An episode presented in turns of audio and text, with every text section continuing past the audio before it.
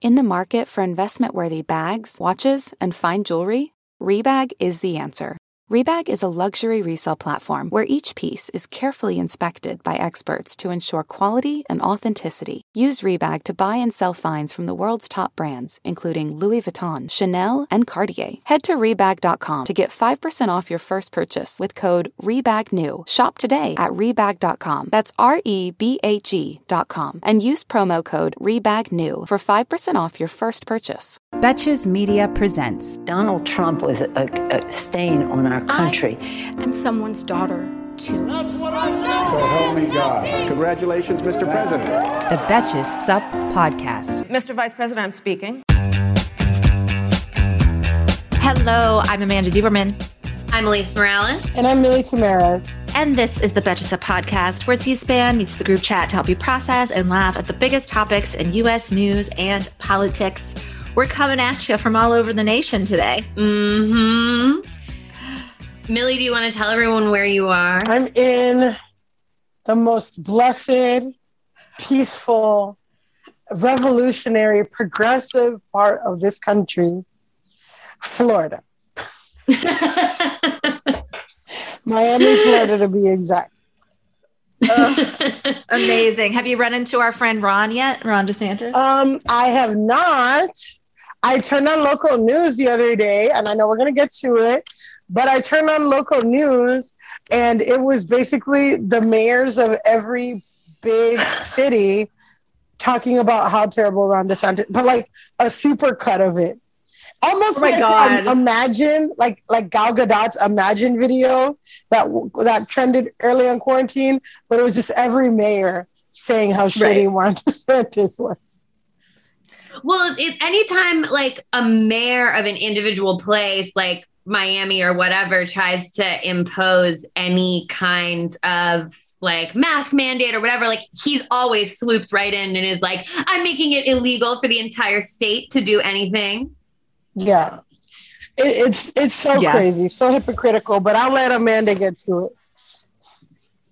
Yeah, so let's get into what we're talking about. Chief headline today regarding Florida, other than Milly's presence, of course, is that Florida Governor, of course, Ron DeSantis signed an executive order on Monday suspending the state's COVID-19 restrictions, calling it the evidence-based thing to do. He was a real clown about it. He was like, at this point, if you are wearing a mask, you're saying you don't believe in vaccines. Okay, he was such a little piece of shit announcing it. He has that, like, Trump era. I mean, it predates the Trump era, actually. He's just a manifestation of it. But he has that like trolling attitude. And it's like, you're a fucking governor of a really major state in this union. Like, can you act like a fucking adult and make an announcement and make an important public health announcement without being like, liberals are actually the ones who are dumb. And if you have a mask on, you're the one who hates science. Like, I just hate it. I hate it. Yeah, I mean, everything, it's crazy because, the hypocrisy is so strong, right? Like, these are the people that believe in freedoms and all this stuff, and they say how important family is, and they say how important, like, we should respect our elders, and they say, like, government overreach and all this shit, and people who are like, oh, everything's so politically correct, we can't not politicize things anymore, and blah, blah, blah. But these are the people, like, turning everything into a political issue, sacrificing older people for their fucking trolling things. And it's just like, yeah, like, can't you just do something? Can't you just ask people to wear a mask? Like, it's not even that serious. Well, and it's also scary because we've got people like Tucker Carlson now on his show being like, if you see a child wearing a mask in public, like they're now encouraging their supporters to be even more aggressive, which like we've actually seen anti-mask people being extremely aggressive throughout this entire thing. So like they're now encouraging them to be even more confrontational and aggressive. Because like it's some be an people identity. Have been asked to wear masks. So they're like, now we're going to attack children because you've asked me to wear a mask. Right. It's like I think there's going to be anti-vaxxers for like months after the pandemic, I guess, quote unquote, ends. It's just going to be like it's, there's going to be some like weird political movement, and everyone's in like 10 years. And everyone's like, how did this start? It's like, well, it's the anti-mask people. And everyone's like, what? They created an actual legitimate arm of politics. But this order is especially sinister because, as you said, Alise, it basically like it bans all local pandemic related restrictions. So like if you're in a town, it's Florida. Like if you're a mayor of a town with like a shit ton of old people that might not be vaccinated yet, you are not allowed to implement any restrictions now. But it does allow private businesses to require masks and enforce social distancing measures. I don't think you can force private business. Certainly not. Republicans aren't going to force private businesses to do anything. But there was a really strong reaction to this. I think in part of was just the delivery, that he was just suggesting that because in Florida, he was saying, you don't have to wear masks. That means masks are pieces of shit. Yeah. Well, yeah. It's also just like, I mean, it's so shitty because, I mean, a lot of places are like this where, you know, the outside of the major cities is really conservative and the major cities are more liberal as they have more people of color. And Miami's a little different. You know, there's a lot of more conservative Hispanic people, but for the most part, most major cities are very liberal. And it's just like, it's just shitty that people who, you know, don't live on top of each other, aren't like in these more dense areas, are, you know, it's like anti-majoritarian government at play for sure, because it's not even letting the people who, you know, are in these more dense populated areas get proper representation. They're having people who live in the middle, you know, not in the middle of nowhere, but in like, yeah, like you don't have to go into town or you live in your own big house or a big farm. Like you don't live in a major city, so you don't have to take public transportation. You don't, you know, and those are the people that are voted for Ron DeSantis and are making these decisions. And now he's saying that, no, this is the only way to do it. It's just like fucking crazy. Well, and I mean, the other reason I've been waiting for an opportunity to discuss Ron DeSantis because he is sort of a top line 2024 darling. I believe I saw like a headline the other day. Mm-hmm. I can't remember if it said, I think it said that Donald Trump is strongly considering and favors Ron DeSantis as a 2024 running mate, which just made me a little sick to say. Yeah. I mean, it's scary because like you think about how much of like a lackey for Trump Mike Pence was. Mm-hmm.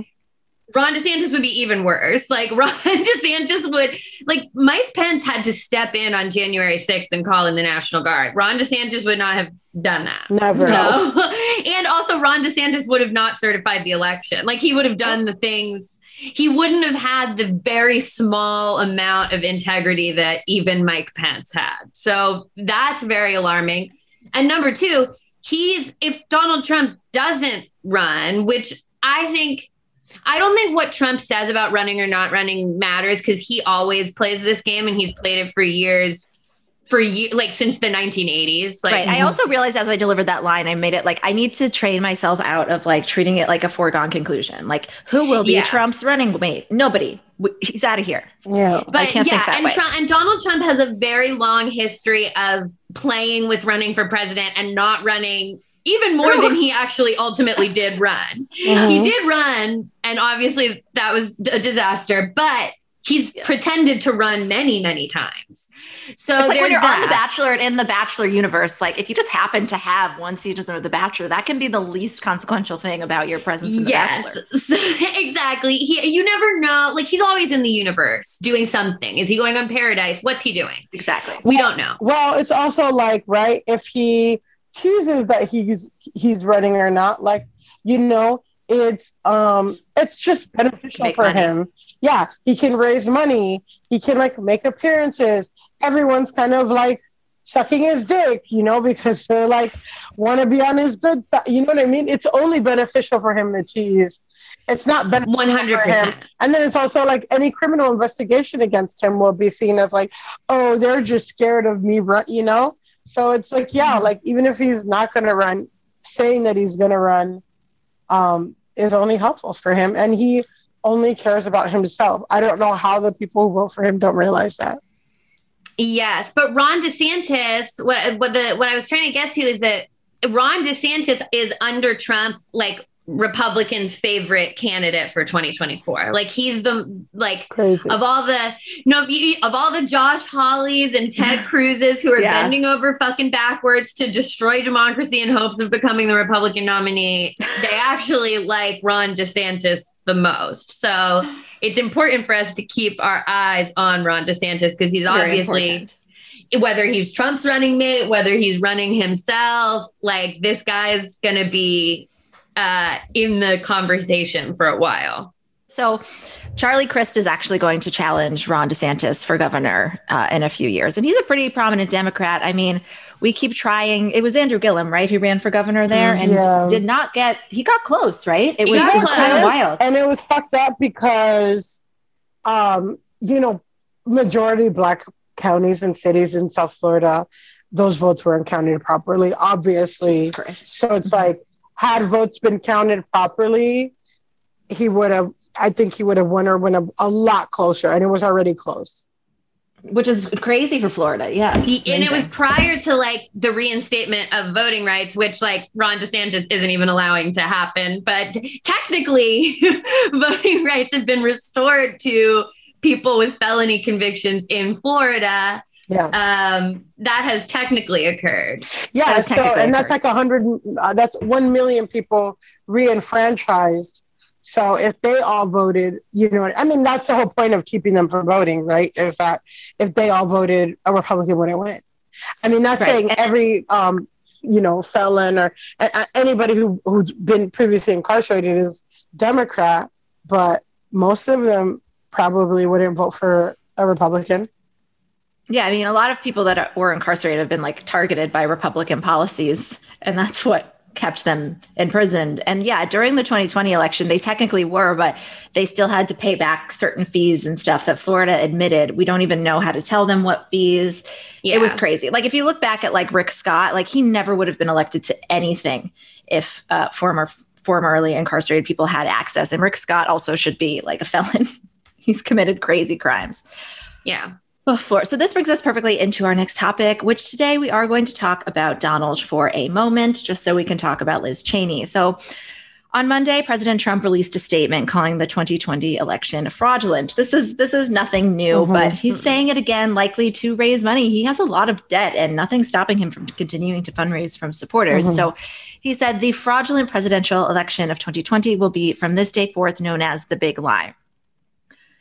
So Liz Cheney clapped back once again on Twitter just to say the 2020 presidential election was not stolen. This reaction had a performative vibe to it, even though I believe she feels that. It's yeah, I mean, she is putting a lot on the line for that. So, I mean, Liz Cheney is not someone that I stan in any way, shape or form. Yeah, she's perpetuated a lot of bad, but she's putting herself on the line in a major way. She's facing some serious primary challenges now. They want to strip her of her leadership position. So remember when Matt Gaetz went to Wyoming? Yeah, and had an anti-Liz Cheney rally that should have decimated this whole campaign to start. But yeah, as you said, I think Kevin McCarthy said, okay, we'll look into her committee assignments. But like you said, Alise, I mean, I'm thinking about what you were just saying, which is that Ron DeSantis is who they like. Yeah. That's who Republican voters across the country are actually into. And I think they're maybe Republicans from a different generation who favor somebody like Cheney, but she doesn't have the votes to win the nomination off taking the stand. Not even what is Mitt Romney is getting booed off stage. And these people have all the their policies are 100% Republican. These people voted with Donald Trump 99% of the time. They just say they don't like his character and they're booted from the party. I also do want to say, reading Donald Trump's weird statements released on his weird fake letterhead because he doesn't have Twitter is really, it's very funny because they are just his tweets on a piece of paper, basically. And I do wonder if it stings that she responded on Twitter because can't get back into her. He can't get back into it with her because he's still banned. Oh, amazing. And just to say, Republicans are fucking cowards. Matt Gaetz is friends was like, yes, we paid a 17-year-old for sex. And there's no conversation of him getting kicked out, him losing committee assignments, crazy. Nothing. And then these are the people that make up lies about Joe Biden, pedophile, like all this shit. And like, there are actual pedophiles in their fucking thing. There are actual leaders in their party ignoring sexual assault, and they do not care. And then like somebody who stands up, and then yeah, like, you know, listen to another podcast, and it's just like, yeah, the political consequences of, you know, saying that, you know, going along with the big lie do not outweigh the political consequences of telling the truth. So everyone's just going to do whatever they like to help them. And like, look at what's happening to Liz Cheney within her own party. And then another thing is like, yeah, all Donald Trump can do is talk shit about the election being a fraud. He can't say Joe Biden's doing a bad job, because he's not. He can't say Joe Biden isn't helping people, because a lot of people are fucking, I mean, not as many as we need, but a lot of fucking people are vaccinated, and there's a lot more money going around to lower income people than there was when Trump was president. And so instead of like, you know, if Joe Biden fucked up or was a piece of shit, Donald Trump would be constantly attacking Joe Biden's policies and being like, he's really only for the rich and all this stuff, and like rallying his base that way. But there is no legitimate argument there, because the Biden administration is very competent. So all they can do is do this shit. That is so true. It's like the only public statements he's made are about the election, because he has nothing else. I don't even think if he doesn't have like the intellectual curiosity or ability to even comment on the policies. It's also so interesting to me that like he both claims the vaccine and doesn't. Mm-hmm. Yeah. Like it's very, very weird, because like I guess he knows his base is skeptical and he kind of does whatever he wants, but that would kind of be his biggest thing that he could say. Like, he didn't really develop the vaccine, but it was developed during his administration. So you would think that he would be like, it's my vaccine. It's the Trump vaccine. Everybody should get the Trump vaccine. I got 3 of the Trump vaccines. Like, it's just odd to me that he doesn't. I got both. Yeah, like he would just be like you would think he'd be releasing statements that's like the Pfizer vaccine is now called the Trump vaccine, and trying to get all of his people to get it and be like Trump. But for some reason, it's literally he's incapable of making a choice that would be helpful. Truly. His advisors are trying to get him like, just do a PSA about the vaccine. That would be huge. That would like totally move the needle for you. And he just has no interest or won't do it, is making a miscalculation of where his potential support will come from. Well, he didn't even like want to take the vaccine publicly because he didn't want to look weak. And it's just so crazy, because had he admitted looking weak or admitted like how big of a problem this was or anything, he probably would have won again. But so it's like his downfall, what is it? Hubris, whatever, literary device. Yeah. Oh, yeah, totally. I just think he's actually incapable of even accidentally making a correct choice. Like, he can't even stumble into doing something that would be helpful to anyone. No, not at all. Like, he has like ethical vertigo. It's just like, he can't even selfishly, like, he's so selfish in everything, but he's not in this for some reason, or in a weird way for this. It's bizarre. Yeah, a lot of people even just, they accidentally happen onto something positive. He has failed to even do that. Yeah. There are plenty of dictators and bad people who have accidentally had like a successful policy or two. Right. Even and like, he can't. The only thing that came close was that he was like, okay, I'll do what Kim Kardashian wants. But then he still then pardoned all of his friends. Yeah. Like, I'll free one person that Kim Kardashian asked me to free. Right. I did it. I'm done. That's the good deed for my term. Hey, American Fever Dream listeners, I'm here to tell you that there is no reason to panic the next time you're searching for the perfect gift. Now you can use Gift Mode on Etsy. Gift Mode on Etsy is here to take the stress out of gifting so you can find the perfect item for anyone and any occasion. It's easy. Just tap or click Gift Mode on your Etsy app or Etsy.com. Then answer a few short questions about who you're shopping for and what they like, and Gift Mode instantly gives you curated gift ideas based on hundreds of personas. Now it's simple to find gifts made by independent sellers for all the people in your life. Whether you need a Mother's Day gift for the quilter or a birthday present for the vintage hunter, there is something for everyone on Etsy. Some of the things I like to buy on Etsy have little dachshunds on them, or are for dachshunds. Dottie's got a whole litany of new sweaters and harnesses and all kinds of fun stuff that we get lots of compliments on when we're out on walks. A gifting moment is always just around the corner. Whether it's a birthday, an anniversary, a holiday, or even just a day to say thank you, Gift Mode on Etsy has you covered. Need to find the perfect gift? Don't panic. Try Gift Mode on Etsy now. We all know your hair and skin can sway your mood and impact your day in ways you can't underestimate. Sometimes what starts as a bad hair day quickly turns into a bad everything else day. I'd never found beauty products that really understood my needs, but ever since I switched to custom hair and skin routine with Prose, I've noticed so many benefits. Healthier hair and skin, yes, but beyond that too. Since I started using Prose, I've noticed consistently healthy hair. Even with all I put it through with the heat tools and the hairsprays to get this pompadour sky high, it smells great, it looks fancy on the shelf, and I like that it has my name right on it. This formula is made for V. Prose is made for people, not hair and skin types. Personalization is rooted in everything they do, from their in-depth consultation to their made-to-order model. From millions of possible formulas, only one is uniquely yours or mine. And Prose isn't just better for you. It's better for the planet.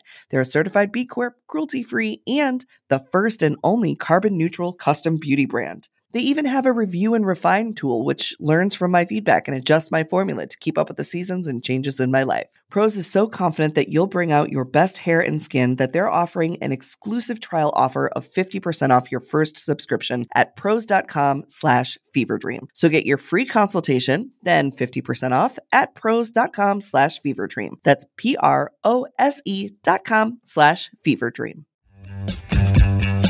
So for our next story today, Bill and Melinda Gates announced yesterday they were ending their marriage in identical statements. So $146 billion is at stake in the divorce. I've tried to wrap my head around Melinda, that kind of money. I know, crazy. It's crazy. I can't wrap my hand around $1 billion. It's 1,000 million. It's out of control. So what? This is $146 billion is 146,000 million, right? Sounds correct. Yeah, I don't know, girl. I don't know. I think so. So she filed for divorce saying this marriage is irretrievably broken. They will divide their property based on a separation contract that they've signed. I think they decided to sign it around the time they decided to end their marriage. Gates is the fourth richest person in the world. In Washington State, where they live right now, anything acquired during a marriage is considered equally owned by both partners. And Melinda Gates in the petition stated, I just think this is such a flex move. Spousal support is not needed. Mm.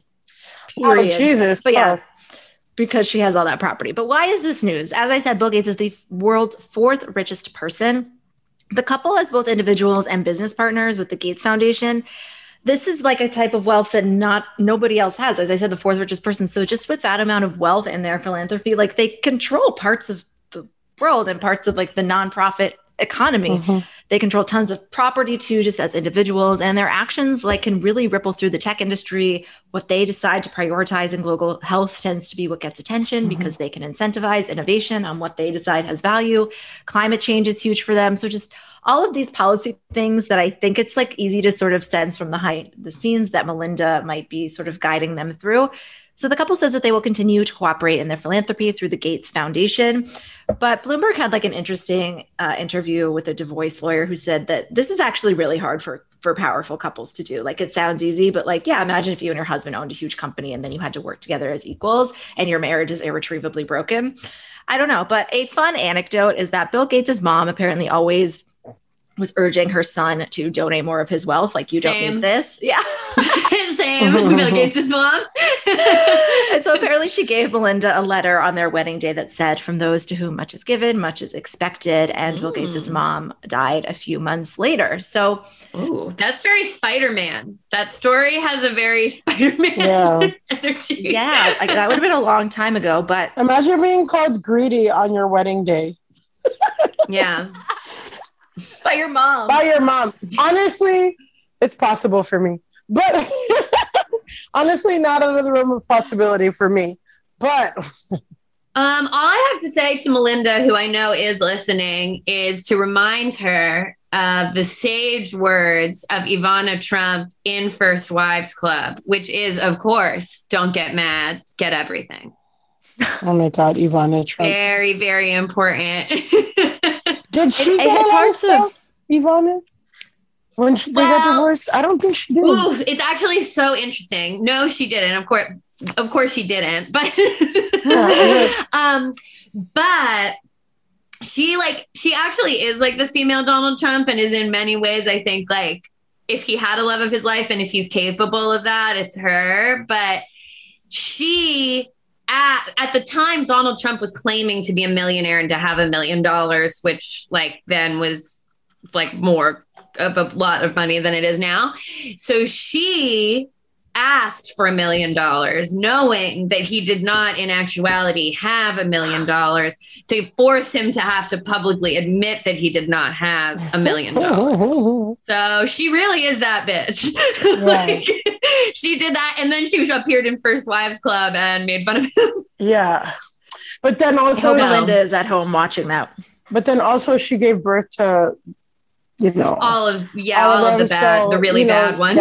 Yeah, take the L, one step forward. God, imagine like Don Jr. having like a warm relationship with his mother. I can't. I mean, obviously he didn't, right? So right. You know, hopefully Melinda pulls a Mackenzie Bezos, exactly, and you know, just dates a bald teacher and starts funding historically Black universities with no strings attached. To the point where people think that people use her things as a scam. Like they have hard agree. Mackenzie. Yeah, it's strange. It's like it's hard to sort of, I've seen this framed in like memes as like, yeah, Melinda, like get it. But she was such a huge part in building this wealth too. Like I do wonder how much of a change it's going to be. Like, I mean, if she gets half of $146 billion and that's confirmed, that's amazing. I don't know if that's what's happening, but I assume she will inherit many, many billions that she herself can decide what to do with without going through the philanthropy. But I mean, billionaires should not exist. Yeah. Give away all your money. Like, that's why I'm cool with Mackenzie Bezos. She is literally trying. Like, it's actually kind of hard. Okay, this sounds, I'm not going to say that sentence. I was going to say, it's really hard to give away your billions, but it's hard. To do so, like you said, she is getting, people are scamming other people because she has been so generous in such a casual manner that now scammers are trying to, get nonprofits begging. These goddamn scammers. Yeah, claiming to be Mackenzie Bezos. But like last year, she ended up I think she ended up getting richer, even though she gave away $6 million. But like, that's the energy you want to see. Like, she doesn't make press about it. Like, take that man that used all of his privilege, and they used their privilege too. These are both white women, to earn all of that and redistribute that wealth. Do not wait for the government to do it. What are you waiting for? Just do it. Yeah. Go for it. I trust you. And also, just to speak to your thing of like, it is hard to give away all that money, because a lot of nonprofits, they don't have the structure to suddenly get $2 million out of nowhere. You know, I mean, totally. That's like everyone, you know, every time, I think post the like George Floyd and a lot of like even like the Ferguson protests and stuff, there were local small scale nonprofits that were dedicated to bailing people out of jail. Yes. And, you know, there was a lot of criticism that they were misusing funds, you know, because they got like suddenly an influx of $5 million and there's 10 employees. I think this happens with Raices too in Texas, but it's like, yeah, they're like, fuck, like, we don't, like, we're trying to spend this money as soon as possible, but there's only like 5 of us to do this paperwork to get all these people. It's like, yeah, like, even they'll be like, oh, send money to other places, you know? So it's, It is. Totally. I feel like it is kind of hard. You can't just give your. It's hard to spend it all in a way that has the impact that you want. Exactly. Well, that's why we have to tax them and do it that way, because guess who does have the ability to do it? The U.S. fucking government. Exactly. And they have, and they're not just a little. We work with 5 employees actually, and they can figure. So like. I mean, it does kind of go to show the why, like, just relying on philanthropy can't solve our problems, because even someone who does have these billions of dollars and does have the moral imperative to give it away, like, you really, the only way to really solve these problems is actual, like, government programs and international governmental organizations and that kind of stuff. Yeah. Which aren't perfect either, but are held to an incredibly high standard. Like the government has generally figured out, I don't know if this is a big statement, but like parts of the government and the government that they're forming is very able to funnel large amounts of money from the people that have it and are not using it to the people that whose lives depend on it. And well, yeah. And it, you know, the thing about too, like government and taxing is that like at the end of the day, Bill and Melinda Gates, like whether they're, you know, good hearted or not, even Mackenzie Bezos, Jeff Bezos,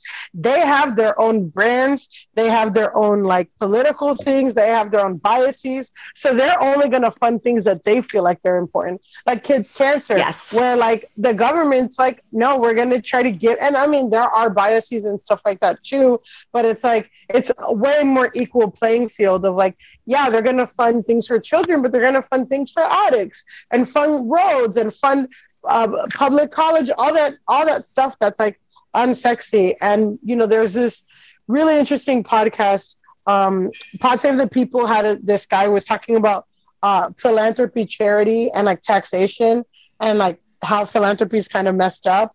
But it's like, yeah, like people like Jeff Bezos, like people with all this money, they should be funding like really experimental things. Like that's how the first public library was created. Was instead of like, oh, I'm just going to give a bunch of books. It's like, well, let's figure out the system and then figure it out to scale. And that was like, I think Andrew Carnegie, who like developed the first library. I mean, please, you know, don't quote me on that, but I think, it was like a really rich person was like, let's figure out if we can have a way for people to get books and like stuff like that. So like universal basic income and all those kind of radical experimental policies, like, that need case studies, like those are really great ways for, you know, billionaires, besides taxing the fuck out of them, which we need to do anyway.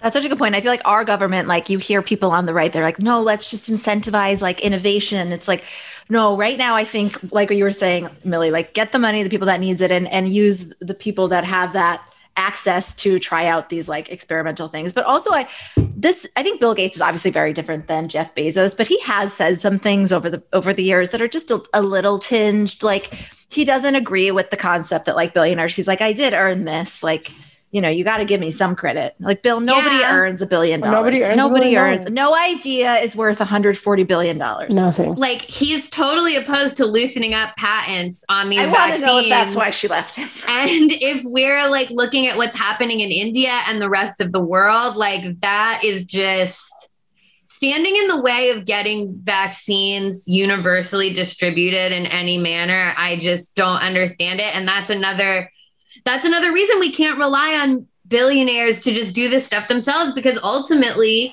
even someone who I think does have a genuine like public health mission that he has in his life, even him, he's still looking out for his bottom line. Mm-hmm. Like he's still ultimately like, no, but I can't loosen up my patent. That's my patent. I own that. Mm-hmm. That's we can't mess with patents. Like. And it's like, these people are dying. And if the virus spreads from person to person, the more it spreads, the more variants we get, the stronger the virus gets. So if it's spreading anywhere, it's not a good situation. Uh-huh. Yeah, absolutely. Exactly. Open your purse, Bill. Yeah. Open the wallet, hun. Open it up.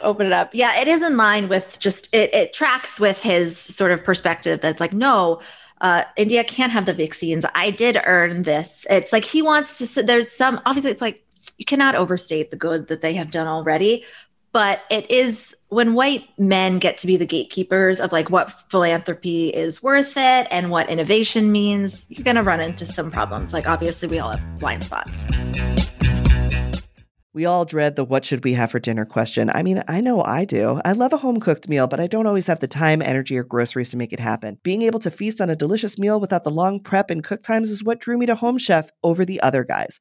Home Chef's meals are effortless, so I can spend less time trying to be Top Chef and more time watching it. Home Chef provides fresh ingredients and chef-designed recipes conveniently delivered to your doorstep to simplify your cooking experience. Whether you prefer classic meal kits with pre-portioned ingredients and easy instructions, speedy recipes ready in less than 30 minutes, oven-ready kits with pre-chopped ingredients, or quick microwave meals that assemble in minutes, Home Chef has you covered for delicious meals without the hassle. Home Chef has over 30 options a week and serves a variety of dietary needs, so you never have to worry about what to make ahead of time. Not only is it convenient, but it's economical too. Home Chef customers save an average of $86 per month on groceries. For a limited time, Home Chef is offering our listeners 18 free meals plus free dessert for life and, of course, free shipping on your first box. Just go to homechef.com/feverdream. That's homechef.com/feverdream for 18 free meals and free dessert for life. You heard that right.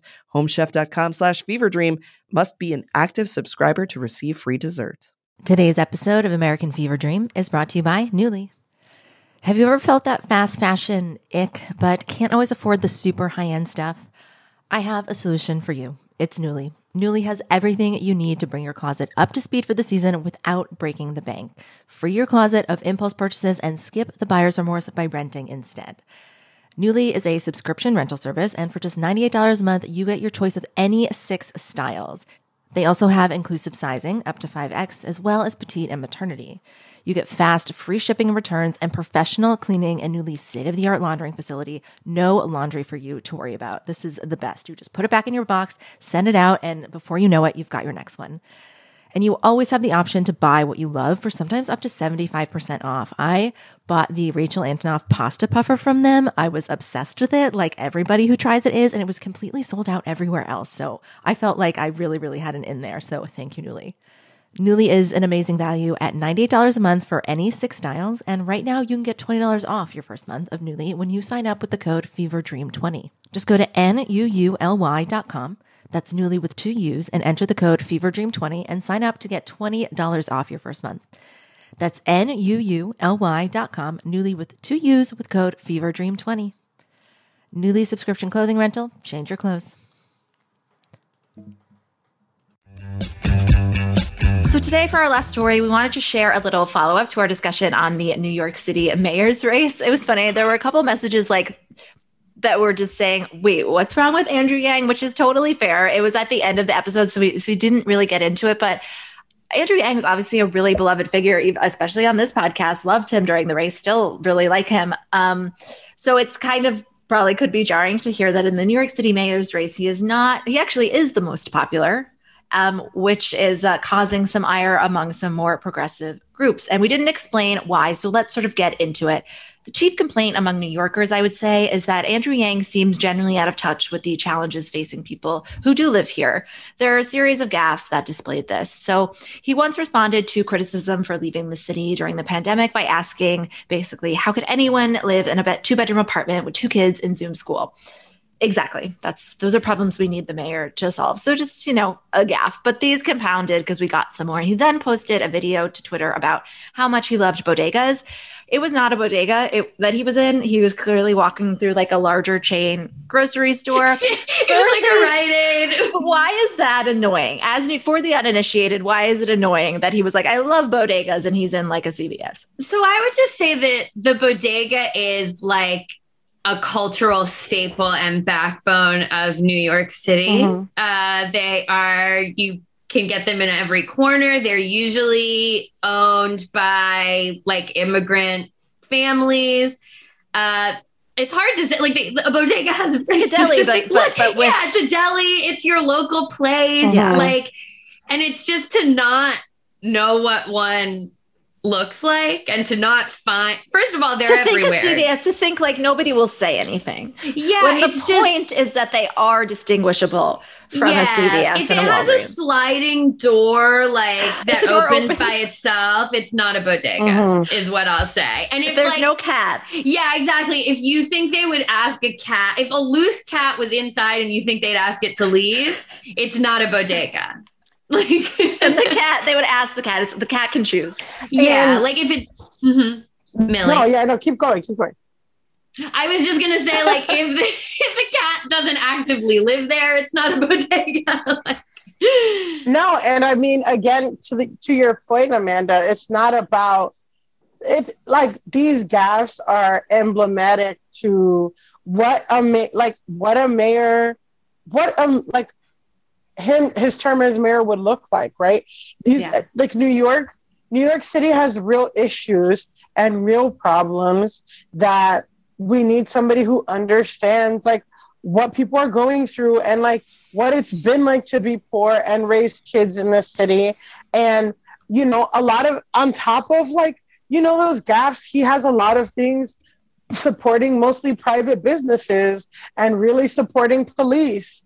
And, you know, he's made gaffes in the past about just some really, it's really regressive things about race, about how Asian people need to assimilate better to white culture and American culture and stuff like that. And it's just like, you know, is he a bad human being? No, but is this who we want to be our mayor? When like the, you know, not that like we've ever had a perfect mayor or something, but like the challenges of New York City are so complicated. You really want someone competent and hopeful, and especially this is the Democratic challenger, you know, so it's like like getting somebody, let's try to get the most progressive person as possible, or somebody whose mind can be changed, because for all the things with Joe Biden, he's at least like had radically progressive policies since, you know, since he's been elected for the primary. So it's kind of like that. And there are way more like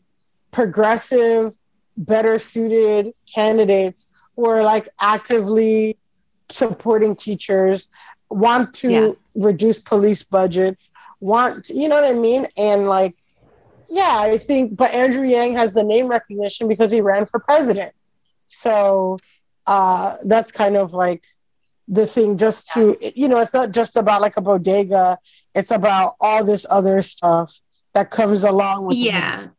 It reminds me of when Cynthia Nixon, when she was running for governor, she got like a cinnamon raisin bagel with scallion cream cheese or like something crazy, something absolutely crazy. And it was a story for a day, but she had good policies. Like she wasn't a candidate like Andrew Yang in that race. So people were like, oh God, but nobody was like, you're not a real New Yorker, because it was like, she knew what we needed. It's like, she didn't follow that up with, you know, on National Pet Day, posting about a family dog that you gave away because you had allergies. Yeah, that was odd. I mean, his odd social media is one thing, but for myself, the reason why I am not personally jazzed on the Yang candidacy, and I don't like hate Andrew Yang, but number one, I don't like his UBI proposal for New York. If you actually, I like UBI, but if you look at what he's proposing, universal basic income, which was his thing, $2,000 a month thing, which is his thing. He's not proposing $2,000 a month. He's proposing $2,000 a year for the poorest 6% of New Yorkers. Which, like,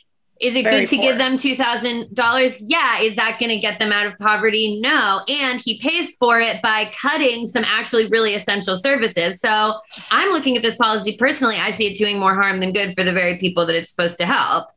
Number two, he wants to make New York a hub for cryptocurrency, or like building cryptocurrency. And it's just my feeling with him, and like, with all the gaffes and all the like weird ties to business, is I just get this feeling that he wants to turn this city into a tech bro experiment.